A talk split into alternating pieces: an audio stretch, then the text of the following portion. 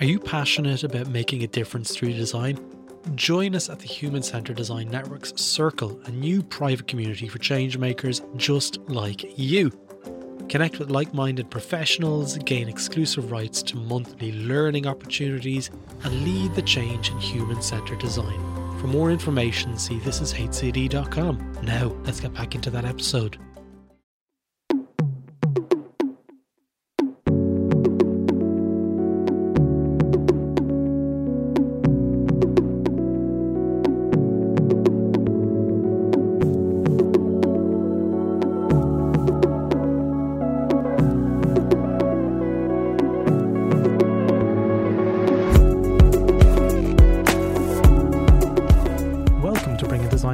The podcast focused on discussing design's role in tackling complex societal issues.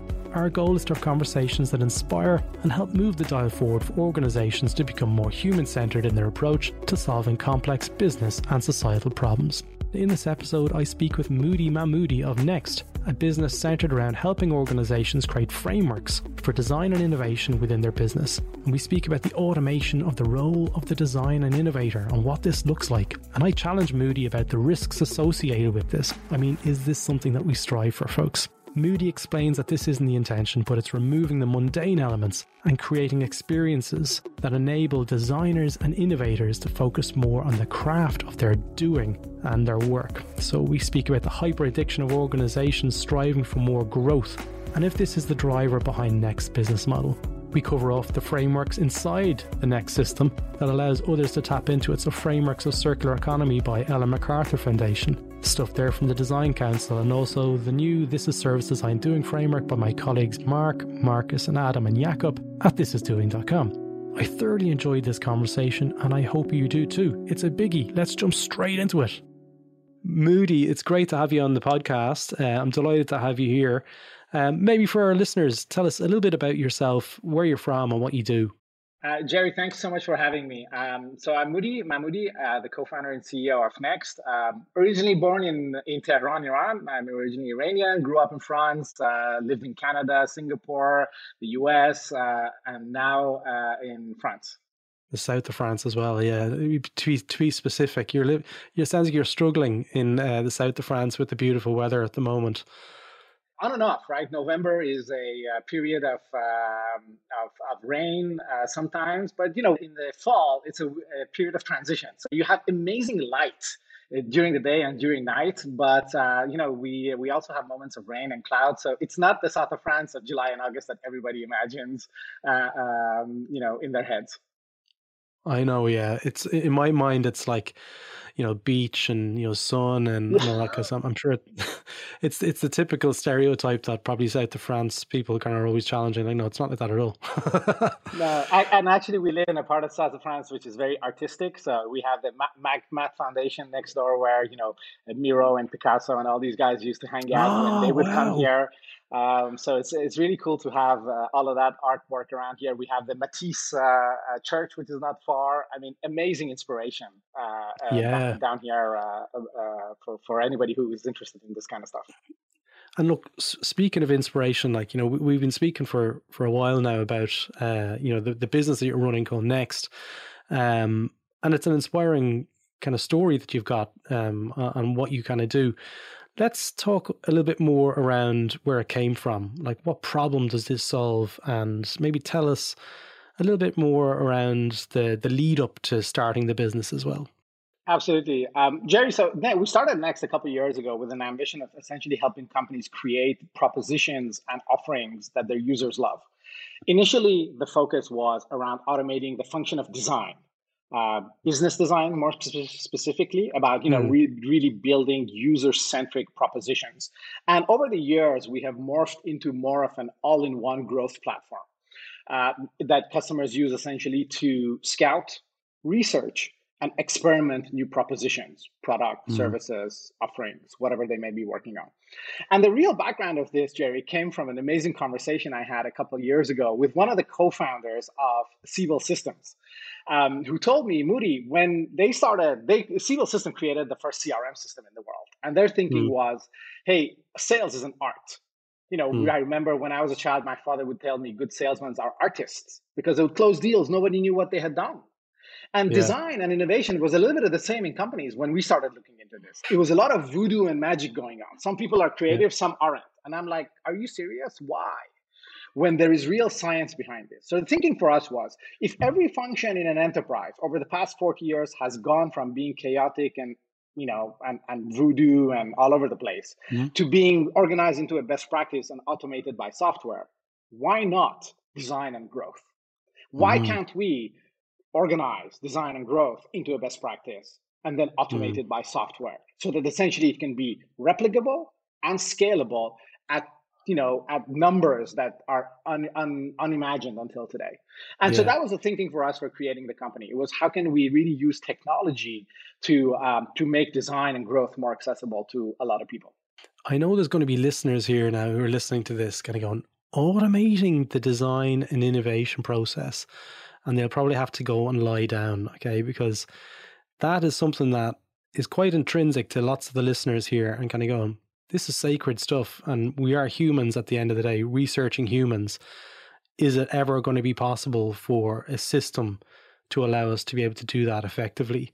What do you say to those people who, like myself, I'm asking the question, um, who who think that like, okay, in order to truly understand the problem is a human thing, and how do you approach that from next perspective? Absolutely, uh, it's a great question, Jerry. The one of the things that you know uh, I'll get concrete about you know what, what, we do in the product and how it works. One of the things that I that we think about when we build technology is technology is not to replace humans. It's essentially to help assist and or uh, and, and and and support human in their work of trying to uncover, for example, uh, unmet customer needs in the case of research that you were talking about. So, for example, if you're researching, imagine that you know in a, in a, in a, a, a normal product owner may run 5, 10, 15 interviews, may do some market research. Where does the data go? I mean, the data is hmm. typically sitting on post-its like this, in in notepads, uh, in my head. I mean, it's all over the yeah. place. You know, what mechanics do we have to analyze that data? I mean, people use highlighters, right? I don't remember if we were, you remember when we were in university, we used to use highlighters when we prepared for exam, and then we would write in the gutter why this is important. Yeah. Where Next automates all of that digitally, meaning you can bring all of your 15 interviews in the single place. You can highlight the stuff directly in Next, tag them, and then emerge trends across those 15 interviews based on what you have tagged and what is important. That is what we're focused on. We're focused on mm. playing that supporting role that helps you focus on that human analysis that technology cannot replace. But for everything else, you've got next. So how does it do that? Because you know, there's there's some good text out there around the the bias that persists in the algorithms that that surface these problems. And from a, a privileged white man perspective, I'd have a real problem with that if I was inheriting these these insights that were being derived from a technology. I'd want to understand how the algorithms are being co-created to making sure that they were inclusive? So no algorithms, no funky business going on. I'm talking Jerry about you know very simple tagging, meaning if I pick a, pick ah, okay. a, a piece of text and I tag it legroom, you know, if I'm uh, exploring, okay. for example, f- uh, flight seats. And then, you know, in, yeah. in five other interviews, I also find legroom. When I search for legroom, I find all of that evidence back, right? Okay. So there's no magic, right? I'm not talking about magic here. It's really, think of it as a utility and a productivity tool for teams right. to get organized themselves. No built-in robots and, and maybe so automated in the future. To a point. The, the control and the power is still being retained by the practitioner. Absolutely. Okay, right now we're on the same page. Yeah. And the way I think about it, Jerry, honestly, is how what is it that we can take away from the practitioner? Yeah. So that they can actually spend time applying their smartness. Because yeah. how much of a project manager or designer, uh, sorry, how much of a designer's time goes into project management? I think that's one of the mm. biggest complaints I hear from designers is that I spend 30, 40, 50% of my time managing a project. Well, okay, yeah. let us manage the project. All this really mundane stuff that you need to do, keep your data together, things organized, teams collaborative, all this kind of stuff. Let mm. us do all of that so that you can focus your time about analyzing what you're finding, thinking about, you know, challenging your findings, etc., which is very important. So it's more of a zoomed out perspective in terms of how you think about design and innovation because there are tools out there that digital tools as well that I'm, I'm referring to that allows you to um, synthesize and and sort of sort of create a repository for your research, your data sets, and allow you to do your tagging. This is something that would sit with you from research all the way through till service delivery. Is that correct? Yeah, we think about it all. You know, that's why I was saying. For me, it starts at scouting. Uh, then it goes into yeah. research, and then it goes into the, into the experimentation part. And for me, hmm. all of that is part of what allows companies to grow. Um, and you will find the same patterns, Jerry, of hmm. you know of of practice across those functions. Meaning, when you're scouting something, you don't scout internally; you always scout externally. So that means yeah. that you are absorbing information that you need to analyze, prioritize, and then create conclusions from, diverging, converging. When you're doing research, it's exactly the same. Experimentation. I mean, growth hackers talk about this all the time. You know, growth hacking is all about putting out, you know, creating ideas, prototyping them, putting them in the market, seeing what happens, and then absorbing learnings, right? That learnings yeah. need to be analyzed, need to be brought together, and then and and then and then you know uh, follow up steps need to be created. Small experiment. Yeah. Exactly, and that's what we're all about. Okay, so let's let's talk about um, let's talk about what it looks like. Okay, so say um, some of your clients at the moment, uh, and I don't know if you're aware of this, but a lot of businesses out there are quite dysfunctional. This is going to be a, a light bulb moment. There's there's lots of stuff and complexity going on within organizations. Lots of designers who've got you know misshaped heads from banging their heads against the wall for you know decades. Um, they see this online, okay? And they kind of go, this looks interesting. How do you, and what does it look like from their perspective? How do you help them, and what does it look like in terms of how they get started? Sure. Um, so essentially, you know, we have uh, Jerry over the past uh, couple of months since essentially the pandemic happened, and uh, we realized that the, the, adoption of digital tools is widening very rapidly in companies. Mm. We've been we've been doing two things in order to essentially help com- help teams get their hands on Next and get going faster. First was a shift eh, towards being a more product-led freemium offering for the product. Traditionally, Next has been a sales-led enterprise play our clients are Bosch, BASF, Deloitte, big companies, big organizations with lots of people um, who we would sell into and then support them in order to bring design, innovation, and growth into their business. But mm-hmm. over the year, over the past months, we realized that individual product owners can also benefit from Next. So why not allow them to do that? So we've introduced we're introducing a freemium offering um, in the market actually this week. Uh, that people can go on our website and sign up for. Uh, they can use Next for free forever as long as um, as long as they want. And then the other thing that yeah. we've done, uh, Jerry, is team up with some of the absolute thought leaders in growth in order to bring their frameworks in next in the form of what we call community templates. They include organizations okay. like This so, is Service Design Doing, the book. Ah, okay, right. Which is Marc. Marc connected us, um, which is great. So, what does that look like? So, some people might have the references of a mural or a Miro in terms of being able to pull in canvases. Um, what does that look like? Is it is it something similar? Uh, it's not a. We're not a collaborative whiteboard. But, you know, Miro and Miro, uh, mm. uh, Miro and Mural are both great friends of ours. They actually are yep. integration partners of our software. We think of Next as the analytics part of that process, right? So you do imagine you do an assumption mapping exercise on Miro. Yeah where does their data reside, right? On the on Miro, and it's sitting yeah. on Miro, right? But then you want to connect that data to an experiment that you're going to run in six weeks. Yeah. How? How how does that happen, right? That's where we come in, right? So essentially, while Miro manages the collaborative experience, where you create stuff together, etc., then you can bring yeah. that data back into Next and say, okay, now I have my data. I can classify them by desirability, viability, feasibility, by risk level, by whatever. And then you can start saying, okay, in order to validate these assumptions or negate them, I'm going to run a bunch of experiments. You can connect these to the experiments. You can then run the experiments, negate and validate stuff. It essentially think of it as the, the database that sits behind these moments of collaboration that you need across the process. Uh, Jerry, I always say design is not a bunch of workshops.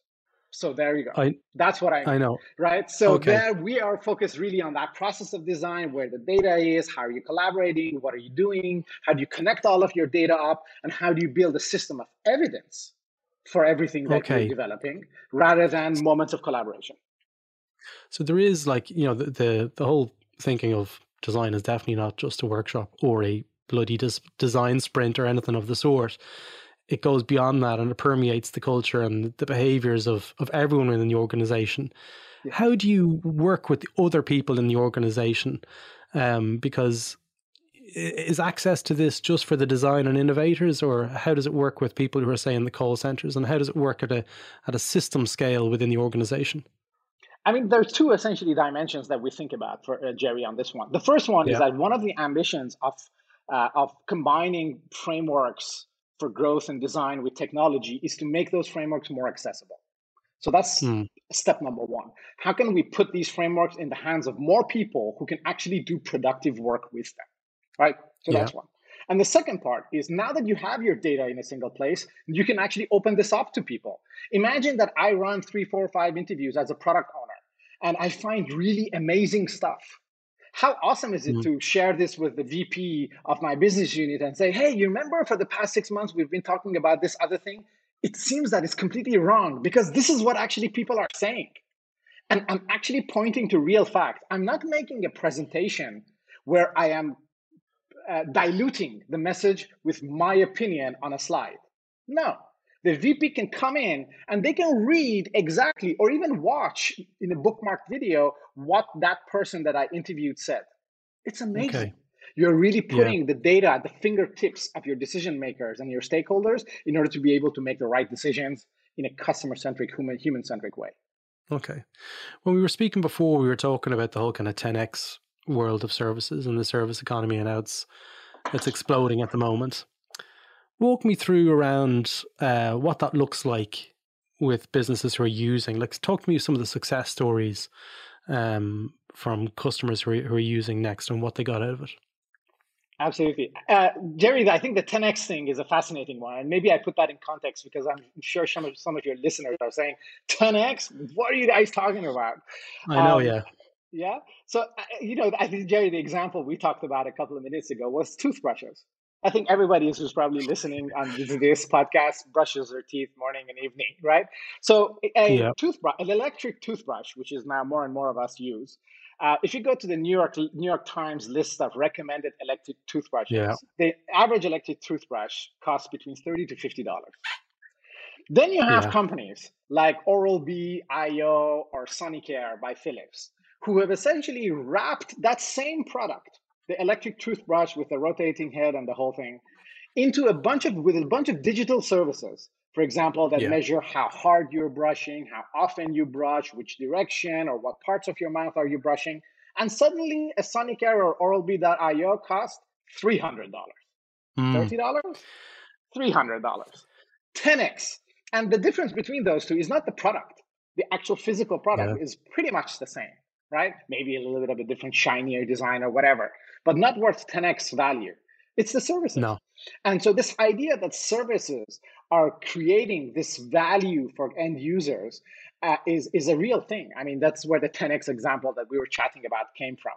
And you would notice yeah. in recent reports also, you see that essentially how service economy is literally exploding, right? Services are becoming more a bigger part of national economies.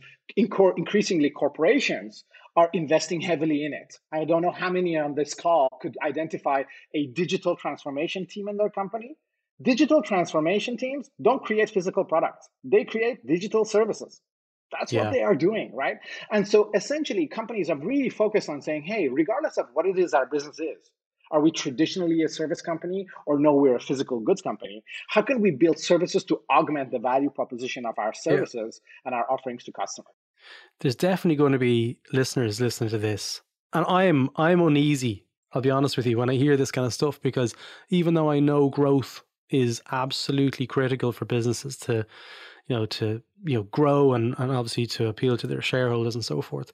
There's definitely a part of me that kind of sort of repels from this kind of conversation when it comes to the capitalistic mindset of just saying, okay, grow, get bigger, get faster, you know. But what's the impact of this on life? Okay, because you know, if every business in the world was to kind of go grow by 10x, it's not uh, you know an infinite resource pool that they're going to be running from that's the bit that I, I, I challenge on this in terms of are we are we enabling that type of mindset to permeate the cultures of organizations to just think all about growth and get bigger and fatter and slower and sloppier and sluggish is that what we're we're talking about here jerry i love the question thank you so much for opening up this opportunity not something that i had planned to talk about but the way we think of growth jerry in our company is not just necessarily in terms of money I think okay. companies have can grow in many different ways.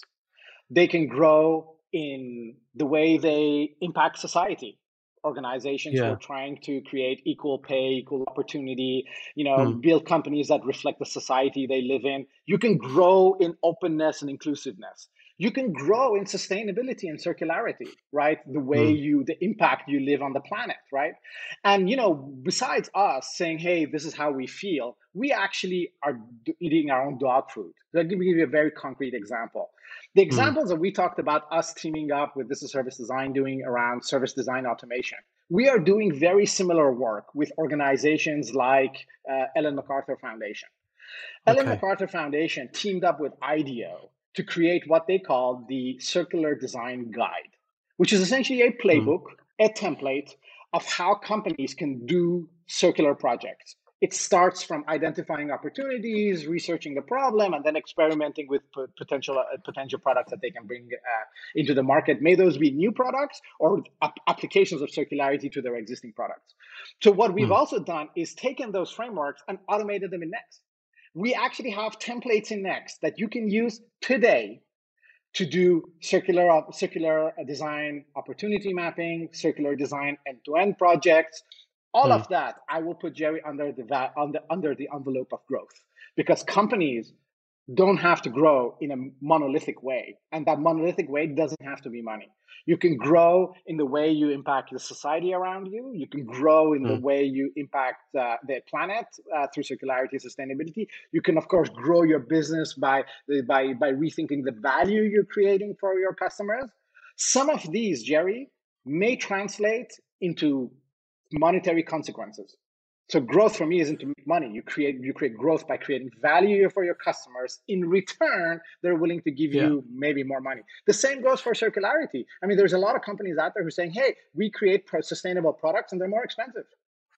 That's fantastic, right? So growth for me doesn't equate uh, capitalistic, money hungry, mm. uh, you know, gas guzzling uh, so there's no. many facets to growth, is what I'm hearing. Like the, the, the fastest growth, most of most of the time, people just assume more customers, more money, you know, more profit.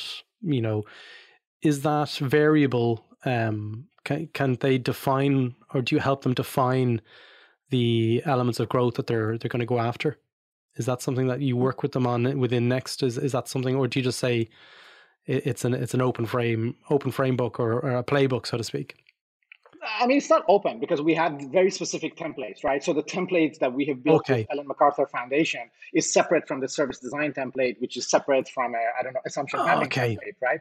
These frameworks are automated within the template, so customers come and choose which template they want to use, mm. and some of them create their own templates because some of them say, "Hey, I actually have a growth this is the way we do it. Uh, strategy which is separate from any of these things," right?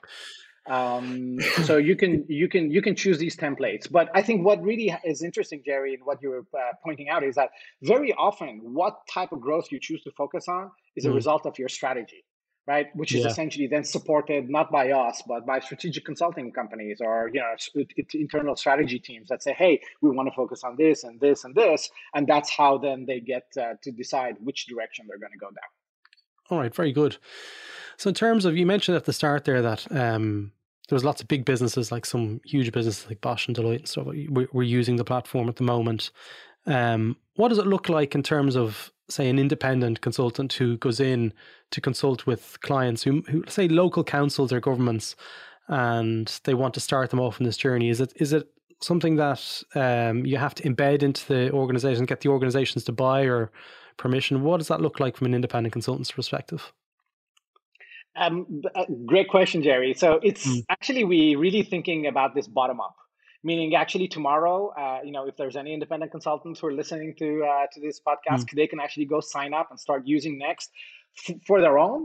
in supporting a project for a client and then if that's you know if the clients found that there's a lot of value in this and that they love the data and the intelligence and the evidence that has been be, been built into there they can then pass it on to the client so we really think okay. of this as in a very flexible way uh, for people to have essentially a ramp, an increasing ramp of how you adopt next into your company that is very easy to start with and essentially mm. can go all the way uh, to include the most uh, sophisticated security and uh, data residency and, and, and, and mm. access right controls and all these kinds of things that a lot of the uh, large corporates uh, do expect at some point on there's definitely there's something in this that I, I am really attracted to. I won't lie to you. Like this sits to me kind of going, hmm, part of me was kind of like initially kind of resistant, but now I'm like, it is actually really cool to be able to. I don't like the term playbook, but it is kind of something along those lines that organizations as they grow, um, they change how they innovate and they change how they how the processes change so those templates that you have in there at the moment, can they adopt them and morph them for to make it fit for purpose for themselves? Absolutely, Jerry. The templates, mm. one of the conditions that we've had until today with one of the uh, with our template marketplace, and maybe I should back up back back up one second here. There are two types of templates in our marketplace. Okay. There is proprietary templates, which our clients can create for their own, and then they use it because they think it's a strategic differentiator of their business. Or you have yeah. community templates.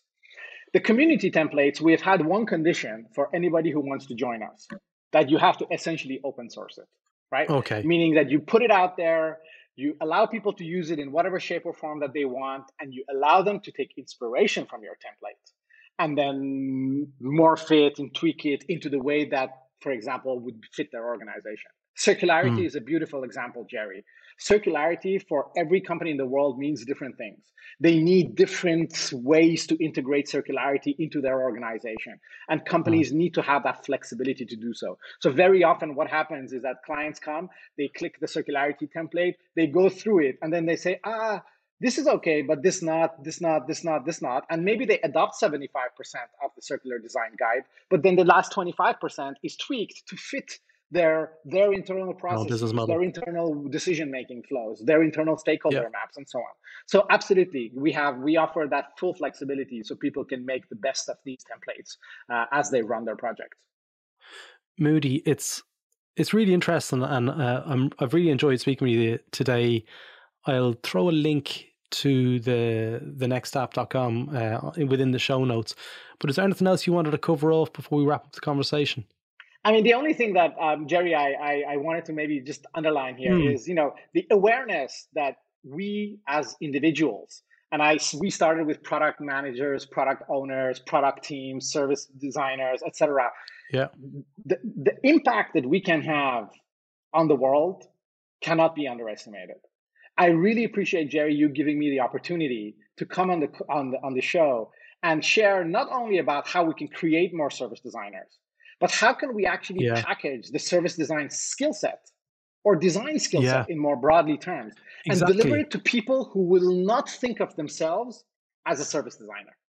Yeah, and that's something so that, that we, really, we speak about. It. Go ahead. Sorry, I cut across you. I was just going to say, Jerry, this is why we as a company wake up every single morning is to expand that skill set in, in the world and hopefully help people remove friction for the world, create a world in which people are yeah. happier, create a planet that is more sustainable. That's really what it matters. And I really encourage everybody on the call, may you be may you be an expert practitioner or not, to give it a shot because you can. Yeah. Okay, well, I'm definitely going to check it out and um, sign up. Maybe there's something there that we can do with with this is HCD, but we'll, we'll chat about that offline. Moodi, thank you so much for your time and sharing your story with us. It's it's a really exciting time for you, and you know you've got friends here at This Is HCD, hopefully. And if anyone wants to give feedback, both critically or um, in otherwise, I'll put a link to to Moodi's uh, profile on LinkedIn if that's okay with you, and they can contact you and ask you any questions that they want themselves. Absolutely, it's an open door over here. All right, great stuff, Moodi. Take care. Thank you so much, Jerry. Take care and talk soon. So there you have it. That's all for this episode of Bringing Design Closer. If you like this episode, feel free to visit thisishcd.com where you can access our back catalogue of over 100 episodes with episodes related to service design, product management, design research, and much, much more. If you're interested in design and innovation training, feel free to check out our business, thisisdoing.com, where you can join online classrooms and learn from the world's best design and innovation leaders. Join the This Is HCD newsletter where you'll receive updates from the network, and also, if you're interested, apply to join the Slack community on thisishcd.com. Stay safe, and until next time, take care.